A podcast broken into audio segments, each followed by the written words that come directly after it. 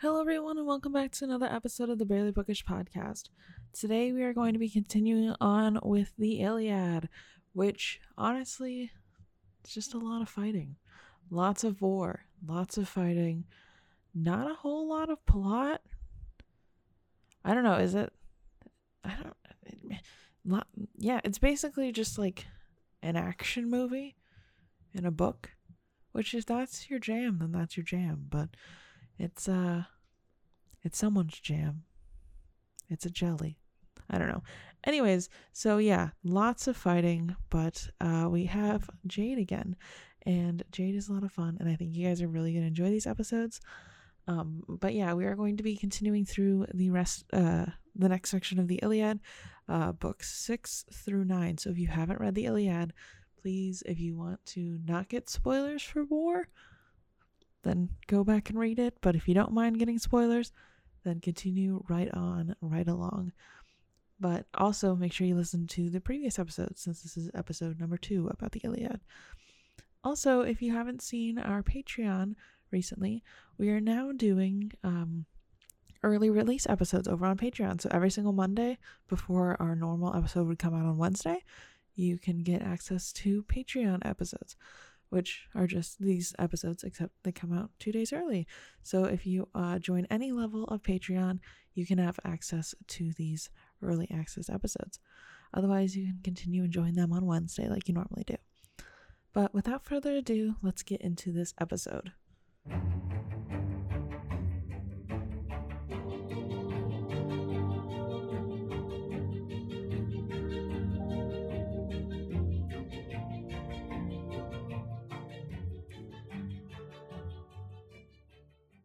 Hello, everyone, and welcome back to the Barely Bookish podcast. We are once again talking about the Iliad, and we are joined again by Jade from About a Book podcast.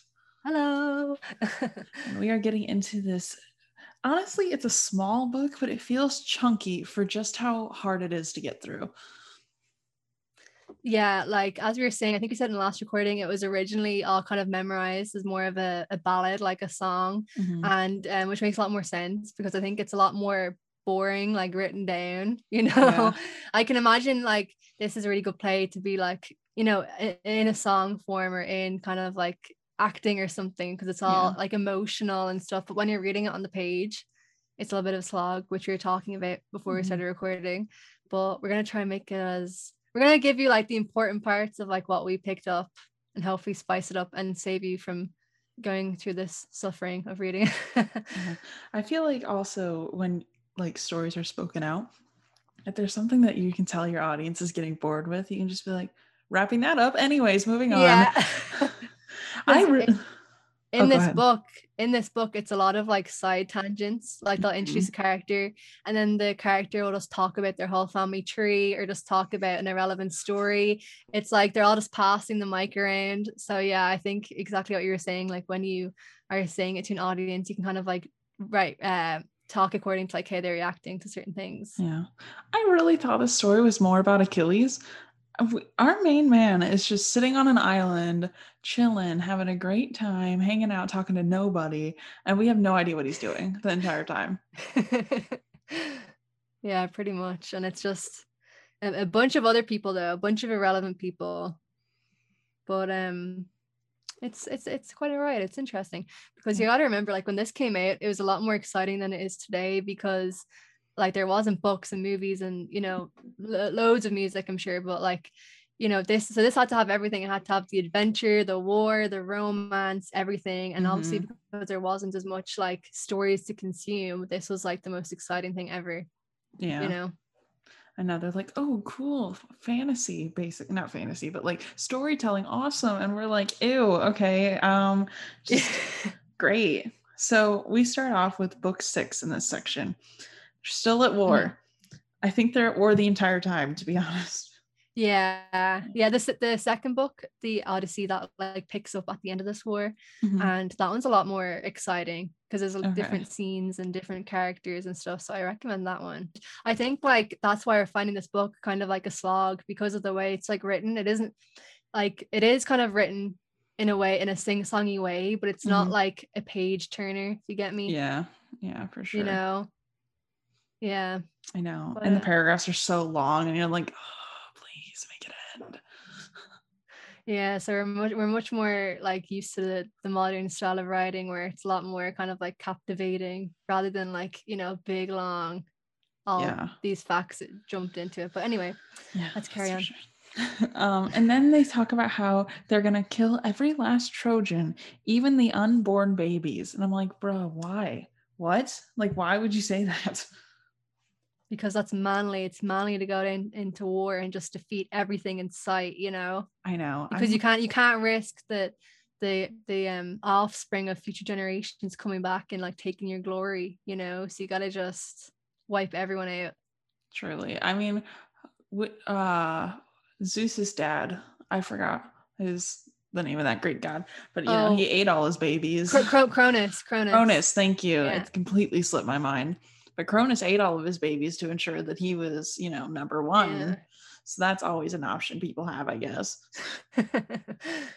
so um, then they tell the story of Bellerophon, who um, Annetta wanted to killed because he wouldn't sleep with her. And I was like, this seems fake. Okay. Like just knowing that like our our main man Homer wrote this, I was like, I feel like this is fake. Like I don't think this is what actually happened, okay? Because you know, I I feel bad for our uh main woman Annetta because I really think that like something else happened and maybe she was like we need to get this guy killed because he's a terrible person.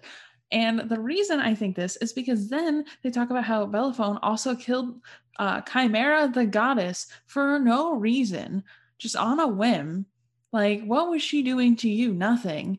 And then he killed all of the Amazons. For what reason? Like, and the Amazons were like tough. Yeah. They were like proper badasses. There's been so many spin offs of like characters in this book, like mm-hmm. Odysseus and Achilles and stuff. Like, we need like the female perspective, you need a female spin-off. And I feel like that would especially pop off in this cultural climate we're in, you mm. know. So someone needs to cash in on that. Like because Circe is like booming at the moment. Mm-hmm. So someone needs to do one from her perspective or from Helen of Troy's. Well, they have Circe by Madeline Miller. Yeah. So That's like popping off. Yeah. I want one on Chimera. I want one on all of the Amazons, but not Wonder Woman. Like I like Wonder Woman, don't get me wrong, but like I want specifically Greek god Amazons during that time period and I want that book. So if it exists at Barely Bookish on Instagram, Twitter, let me know. I need to read it because I'm sure it does. It must do. Yeah. Someone had to have had this idea before us, right?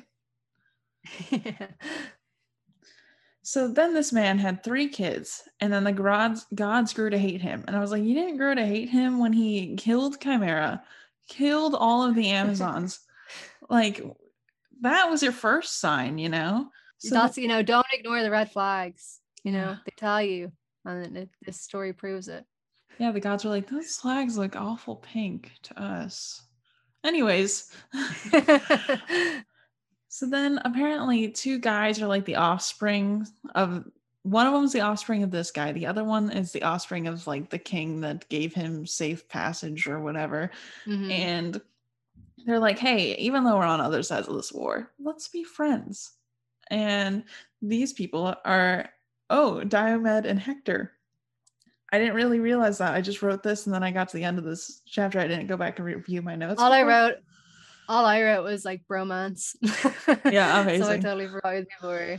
I thought it was sweet, you know, in the middle of this like this war landscape, everyone's dying. They're just like making a cute little, you know, a, a truce, you know, spoiler for the end of this reading.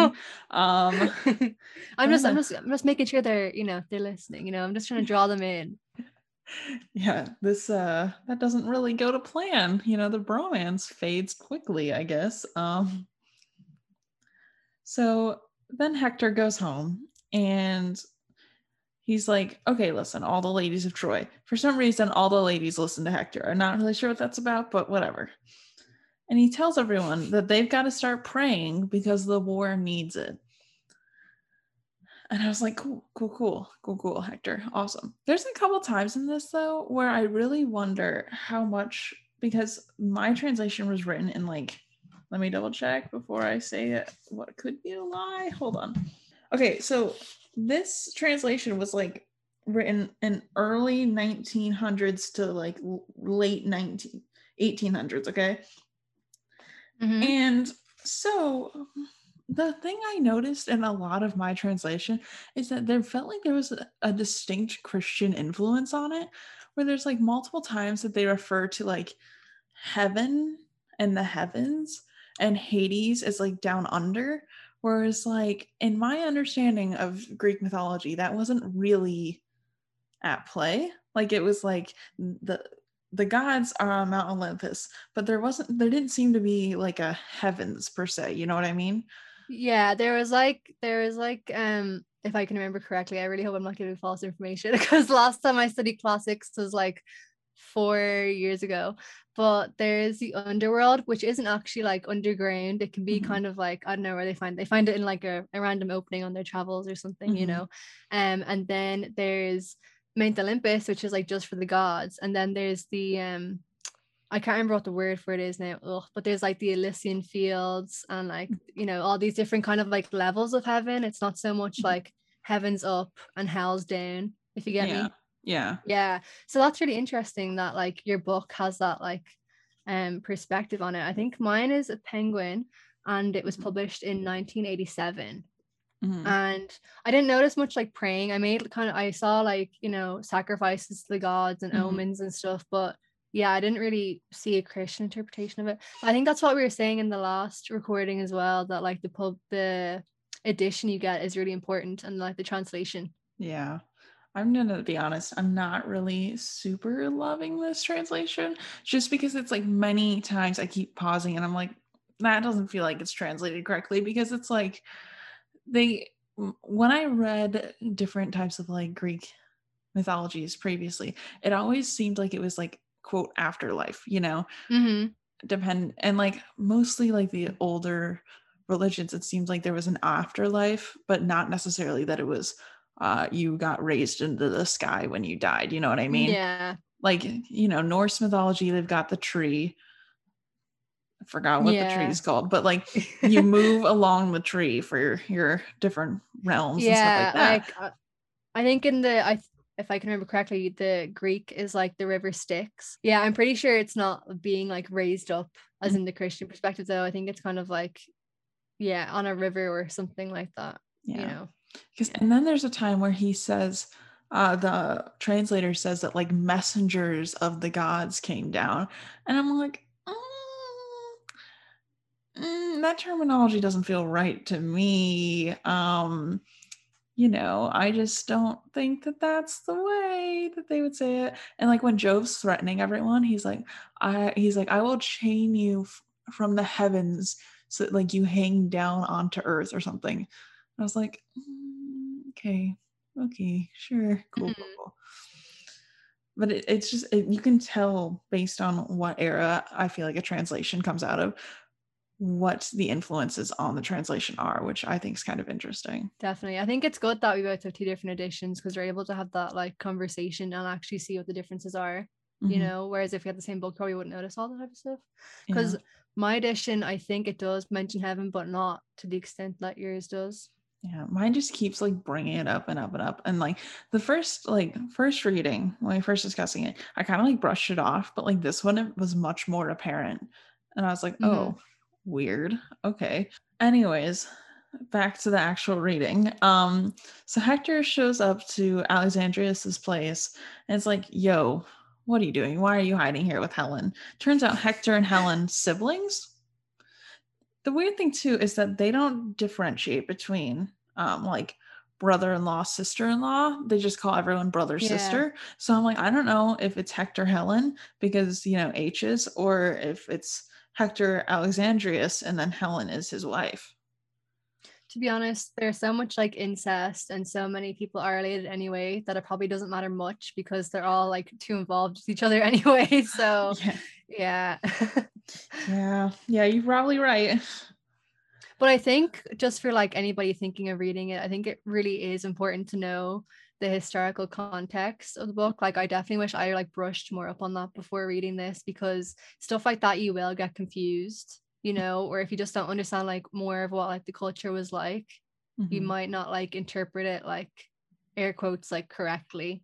Yeah. You know, and things like that can like really confuse you. So yeah. But will, we're we're fine. We're reading this from like a 21st perspective anyway. Yeah. So I will say you have to take good notes while you're reading it. Otherwise, mm-hmm. you'll have no idea what's going on the entire time. Yeah. lots of highlighting, lots of sticky notes. So Helen tries to get Hector to hang out with them. And she's like, hey, listen, you can just stay here, stay safe, all that good stuff.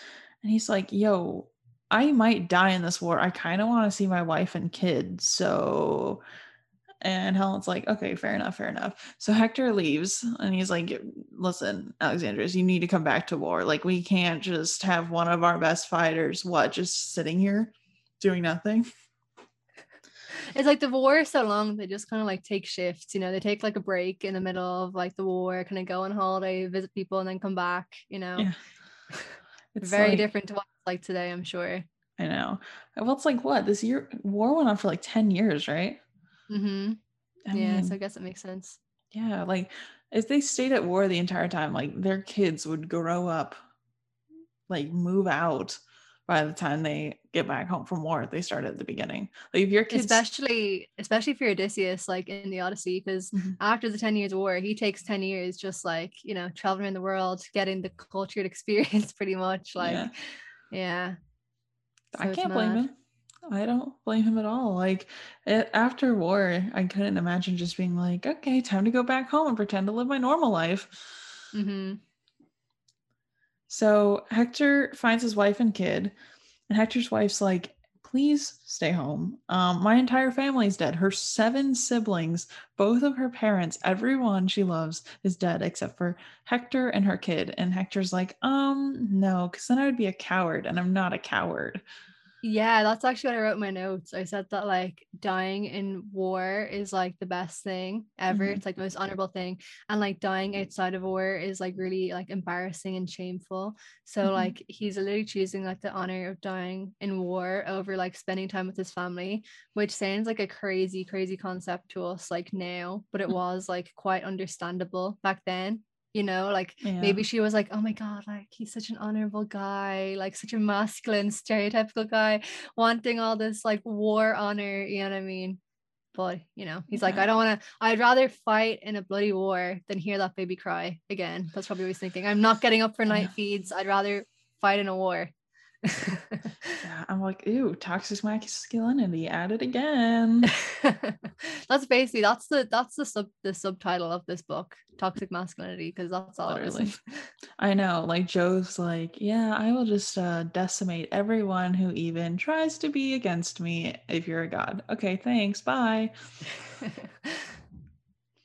so Hector's kid is afraid of his armor, and I kind of felt bad about that. I was like, oh. Hmm and then just like take off his helmet so his kid will actually recognize him as a person. Yeah, there is some like kind of sad or like emotional moments like that in the book that like mm-hmm. it's really easy to glance over, especially if you're like us today, like trying to get through all the chapters really quickly. I know. But like it really is like I suppose like if you're going to be prevent like pretentious, like an evocative book. Yeah, for sure. It's there's like you could honestly very easily deep dive into this novel i think. Mm. like you could do a whole like podcast on like each book. So you could literally do like mm-hmm. i don't know how many books there is like 24 or something but something like that. Yeah you could it's like... not going to be this podcast i'll tell you that no. someone could do it. Yeah we're not the people for that. Yeah. we're just cherry picking the parts. I know. I'm, I'm finding the parts i like that i want to talk about and we'll talk about those but like don't use this you can use this podcast for your english class if you want to but like i'm not saying that i'm the expert okay? Yeah me neither like anything i say about greek mythology in this just like do a google search just in case. Yeah. We're doing it based off the tumblr post we read in fourth grade okay? Like so uh hector's like i'm going back to war and his whole family is already mourning him even though he's still alive and i'm like ow okay. Well she's lost she's lost like what did you say seven siblings or something? Yeah and both of yeah. her parents. Yeah so she's just like he's goner you know? Yeah. I just i can't even imagine. Plus like in the, this book specifically, I don't know much about how wor- the world really was, but like the women in this book are basically just trophies. So like she's mourning her husband to the like knowing that she's probably going to get like given to someone else as a trophy later on. Yeah, and even if he does come back, can you imagine how like traumatized he'd be? Like Yeah. it's crazy. It's quite sad if you think about it. So uh moving on. Moving on. um now we're on to uh, book seven so hector and alexandrus are returning to war together two homies just you know hanging out and all of the trojans are like super pumped about this. They're like yeah it's our boy hector our boy Alexandrus is back at war once again. Bunch of people are dying as per usual. Yeah. lots of details on the people that are dying but like again they're mentioned at the point of their death and then they're like by the way this guy uh you know owned a bunch of land it's his father's only son with this the line is gone because his father cannot bear any more children and you're like okay Yeah. Cool. It's like, it's like, okay, that is sad, but you never mentioned him before, so don't expect me to care. yeah i you know know? like i'm getting a little like callous to it you know because i don't care Yeah, but as well, like as you were saying before, the historical context, like I don't know, but like maybe back then these people were like well known a bit more. Mhm. Like it might have been kind of like a TV series where you're like, oh, I remember that other story about him, or like, oh yeah, that guy was mentioned in this or something. Mhm. So maybe it was a bit more like relevant back then, but for now, just skip that portion because it's you know, Yeah. if you're reading it, I remember I was listening to um just a plug for a different podcast, the Spirits podcast episode, where they were talking about Russian folklore. And they were saying that like there's three main characters that appear in a lot of their folklore. And Mhm. so every time someone sees them, they kind of know who they are already. Like there's always a witch, and I forgot her name, but she's always uh bad. And then sometimes she'll help out the main character depending on the story. But it's like everyone knows who she is when she comes into the story, which I think is kind of cool. Yeah, exactly. It definitely makes it more like realistic. And I suppose like um as well, I'm not totally sure what the belief was, but this is kind of like seen as like half myth, half factual. Mhm. So people probably would have been familiar with some I also- characters and it made it more realistic. I think it's kind of strange just because, you know, I I am American and you are UK Irish. Irish. Okay, okay. I was like, I was trying if you ever come to Ireland, do not say that. You'll No, get I was like trying to remember where in Dublin, like, I Oh yeah, was, it's like and I'm in like, the Republic. Key, Okay. key fact. so like European Irish, but like a lot of our folklore, I feel like because obviously the American folklore just straight taken from like UK, Europe, yeah. you know, um, as a whole. I feel like we don't have repetitive characters in any of our folklore or our myths or our stories. Like I feel like that is not an experience that we got to have. So I feel like I have a harder time understanding it. You know what I mean?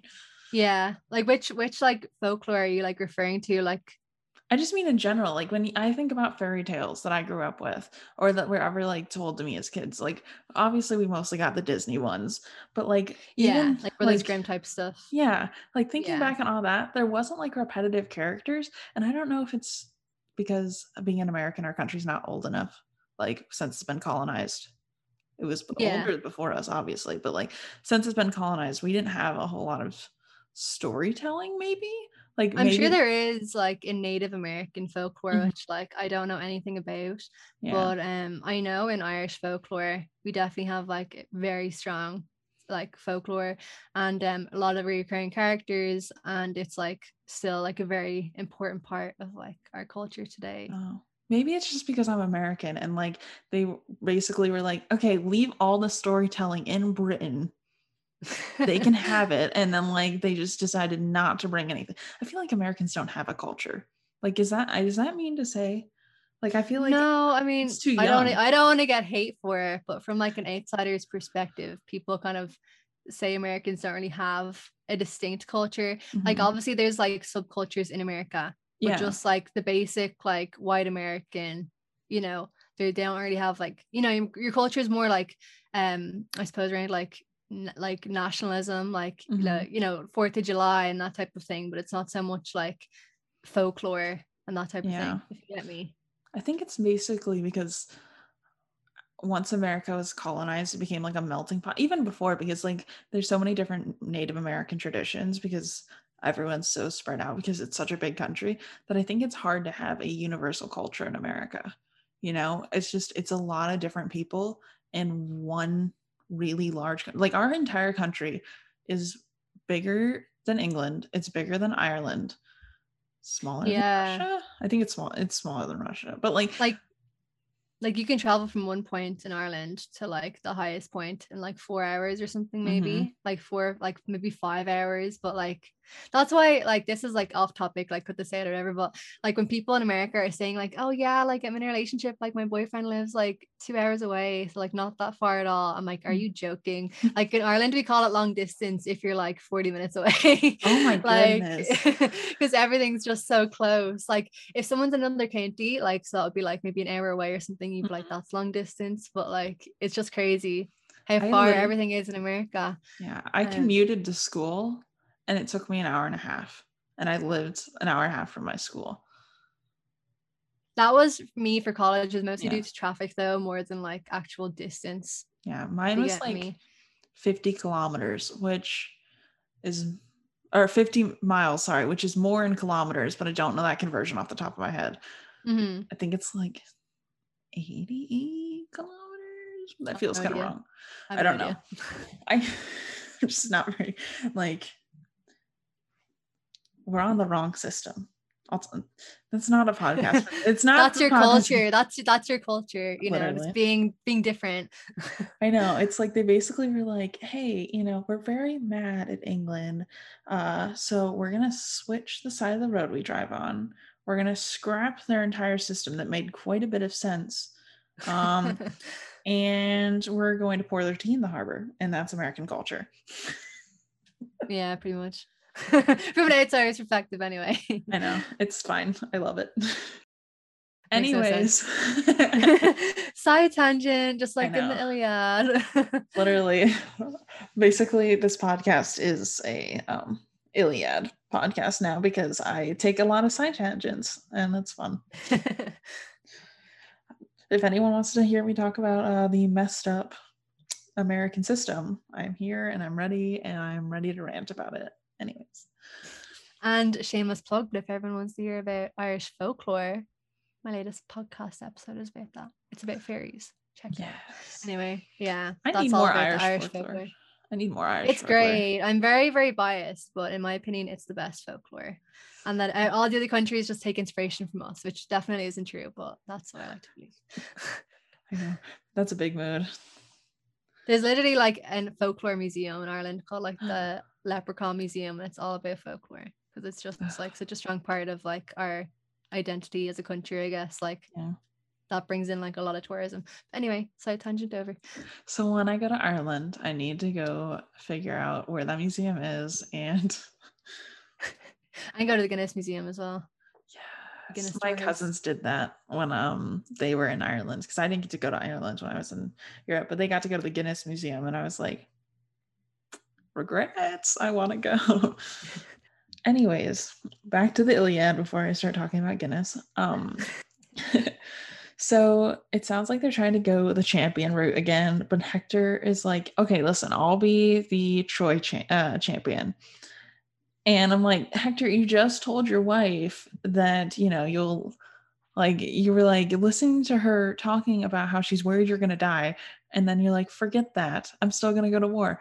Also, sacrifice myself for the country, the entire country. I'm the champion now. And then no one wants to fight Hector. Everyone's looking at this guy and they're like, can someone like call Achilles? Because I'd rather die than fight Hector.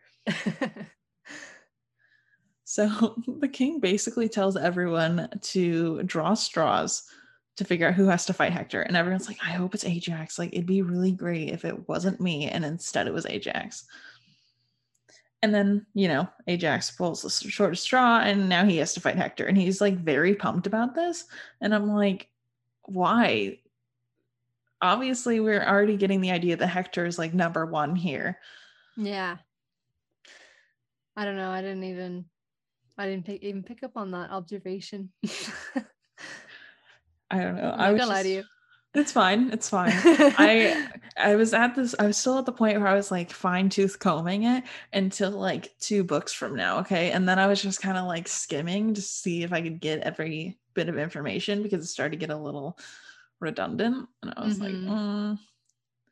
so then they start like yeeting spears at each other, and that's the way they're gonna duel, I guess.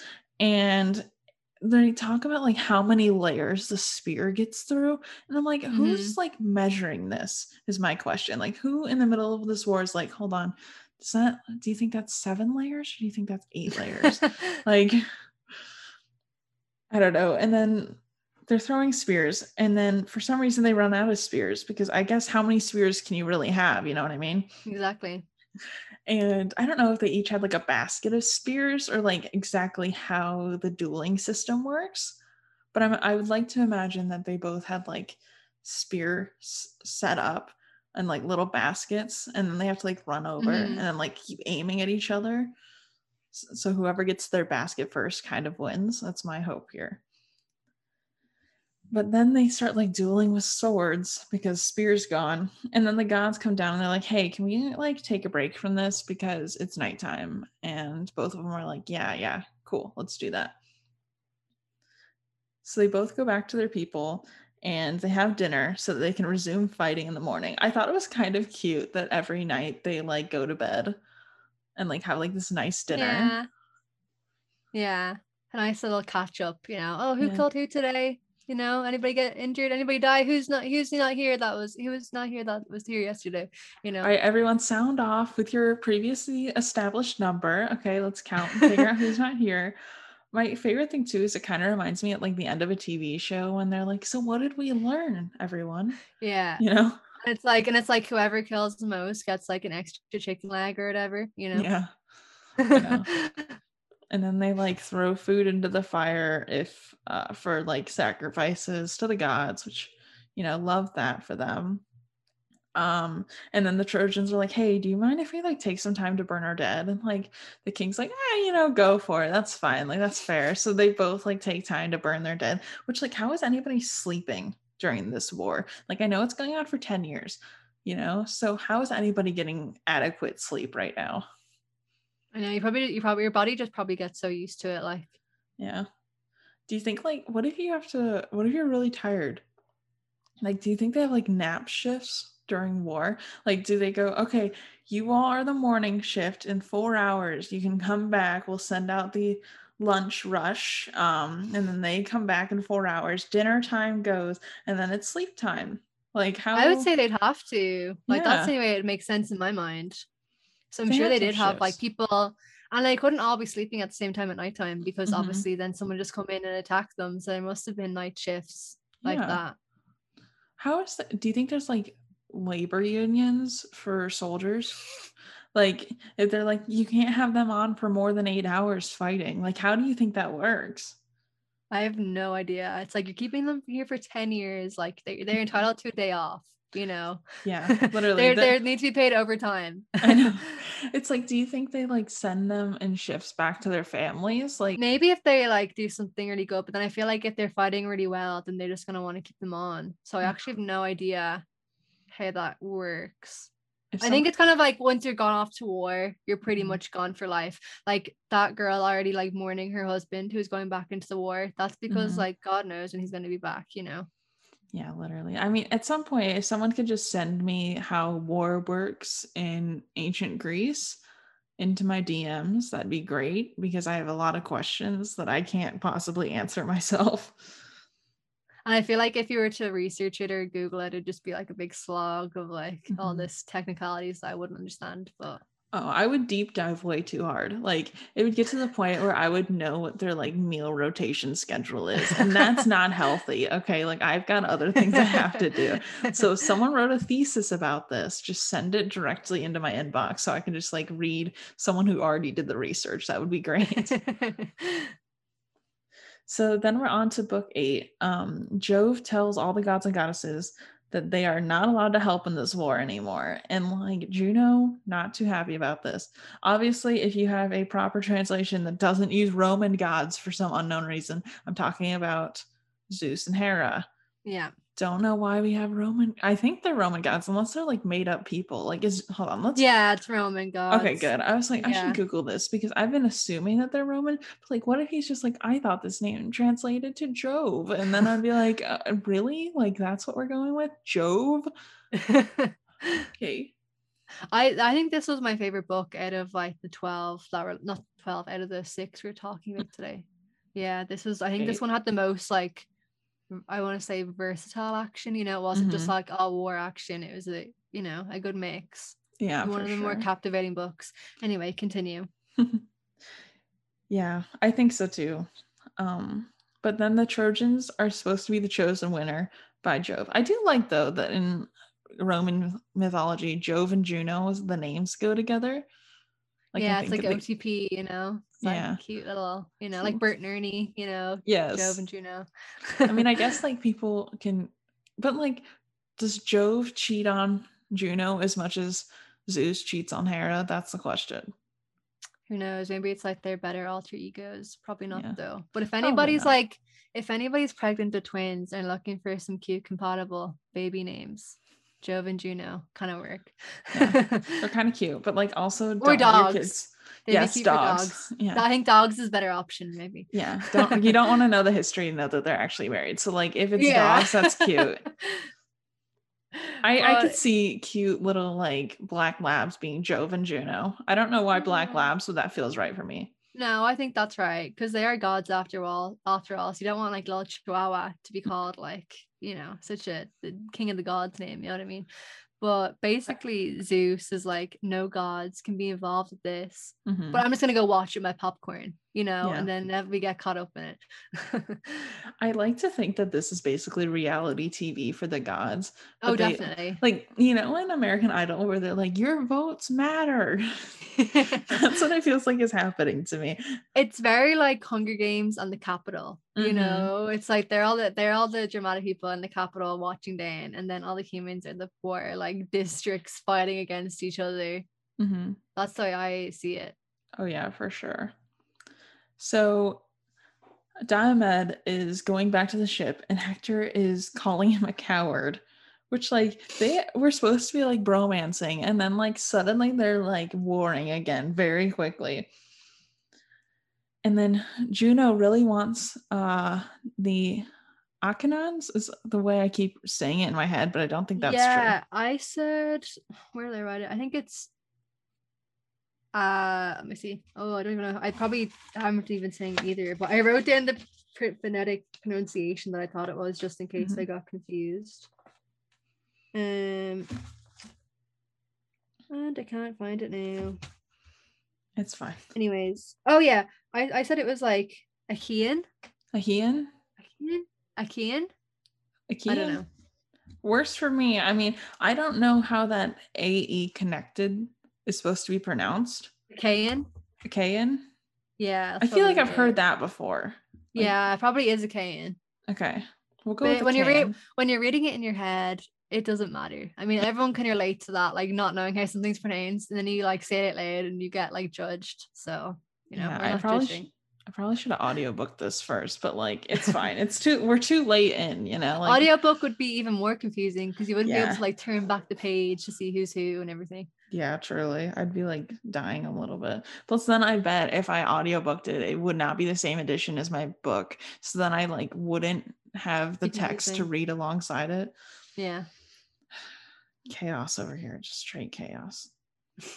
but Juno really wants the Achaeans uh, to win against her husband's wishes, and she's trying to figure out how to make this happen. So um, the king begs to escape the Trojans. He's like, please let us go with our lives. And like, Jove does not want them to live at this point. And Apollo is turning a bunch of arrows away from Hector. Um, but it keeps hitting his um like the guy who turns his horses, basically his driver, it keeps hitting mm-hmm. him. He's down two drivers at this point. So he's like, Hey, brother of mine, can you fill in for me? And I'm like, dude, you already know that like you're down two drivers. Like this is not a spot that I would want to take. Like no happens once, it happens to everybody. Happens twice. I'm a little nervous, you know? Mm-hmm. So um Hector is just chasing everybody out of Troy. Uh, finds out that Juno and Minerva betrayed him because they were going through trying to get the um, Achaeans to like rally and fight back. And he's like, We just, I just told you that you're not allowed to do that because I want the Troy, uh, the Trojans to win. So. And I think it's cool. I don't know if it says it in your book, but the way he like weighs their fates oh like yeah. of the of the of the war and it's like mm-hmm. um I don't know if it if it was like literal or if this is just kind of like a, a metaphor that like Homer puts in, but he literally has like a weighing scales, and mm-hmm. then it was like I actually can't remember now which one was like the the worst fate. But anyway, one of them is like way down, one of them's like way up, and they're like, mm-hmm. okay, yeah, like they've got the bad luck because it was all about like predetermined fate, you know, that even like the gods couldn't like fully control if you get yeah. me like if yeah. someone's gonna be unlucky like it's almost like people are born unlucky or like born to lose mm-hmm. and then the gods can interfere to a certain extent but then like the rest of it is just like fate i do kind of like that that they're like yeah the gods have some influence but they don't have all the influence mm-hmm. like they can like mess around at the path that you get mm-hmm. there but they can't actually like mess with the destination of like where you arrive yeah yeah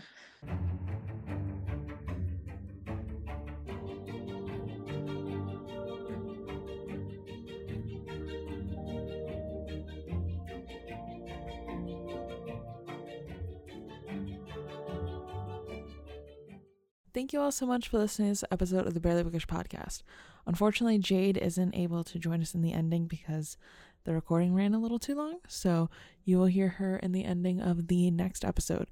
But if you want to catch Jade in any place, you know, you listen to podcasts, her podcast is About a Book podcast. Otherwise, you can check her out over on Instagram and TikTok. Uh, both places is very good and she is very fun. So please give her podcast a listen. I think you all will really enjoy it, especially if you like this podcast. Um, also, if you missed it in the intro, we have a new Patreon perk. So if you want to get a little early access to the episodes, you can get the episodes on Monday instead of the normal Wednesday if you join any level of the Patreons. Also on Patreon, if you are a $10 a month member, um, you get an exclusive episode every single month. So next month, on the first Friday of next month, uh, will be Heartless, and we will be joined by Leah from YA Book Chat and we're just going to be talking more about Alice Wonderland and uh, the Heartless by Marissa Meyer, which, if you haven't read that book, I highly recommend it. I think you guys would really enjoy it.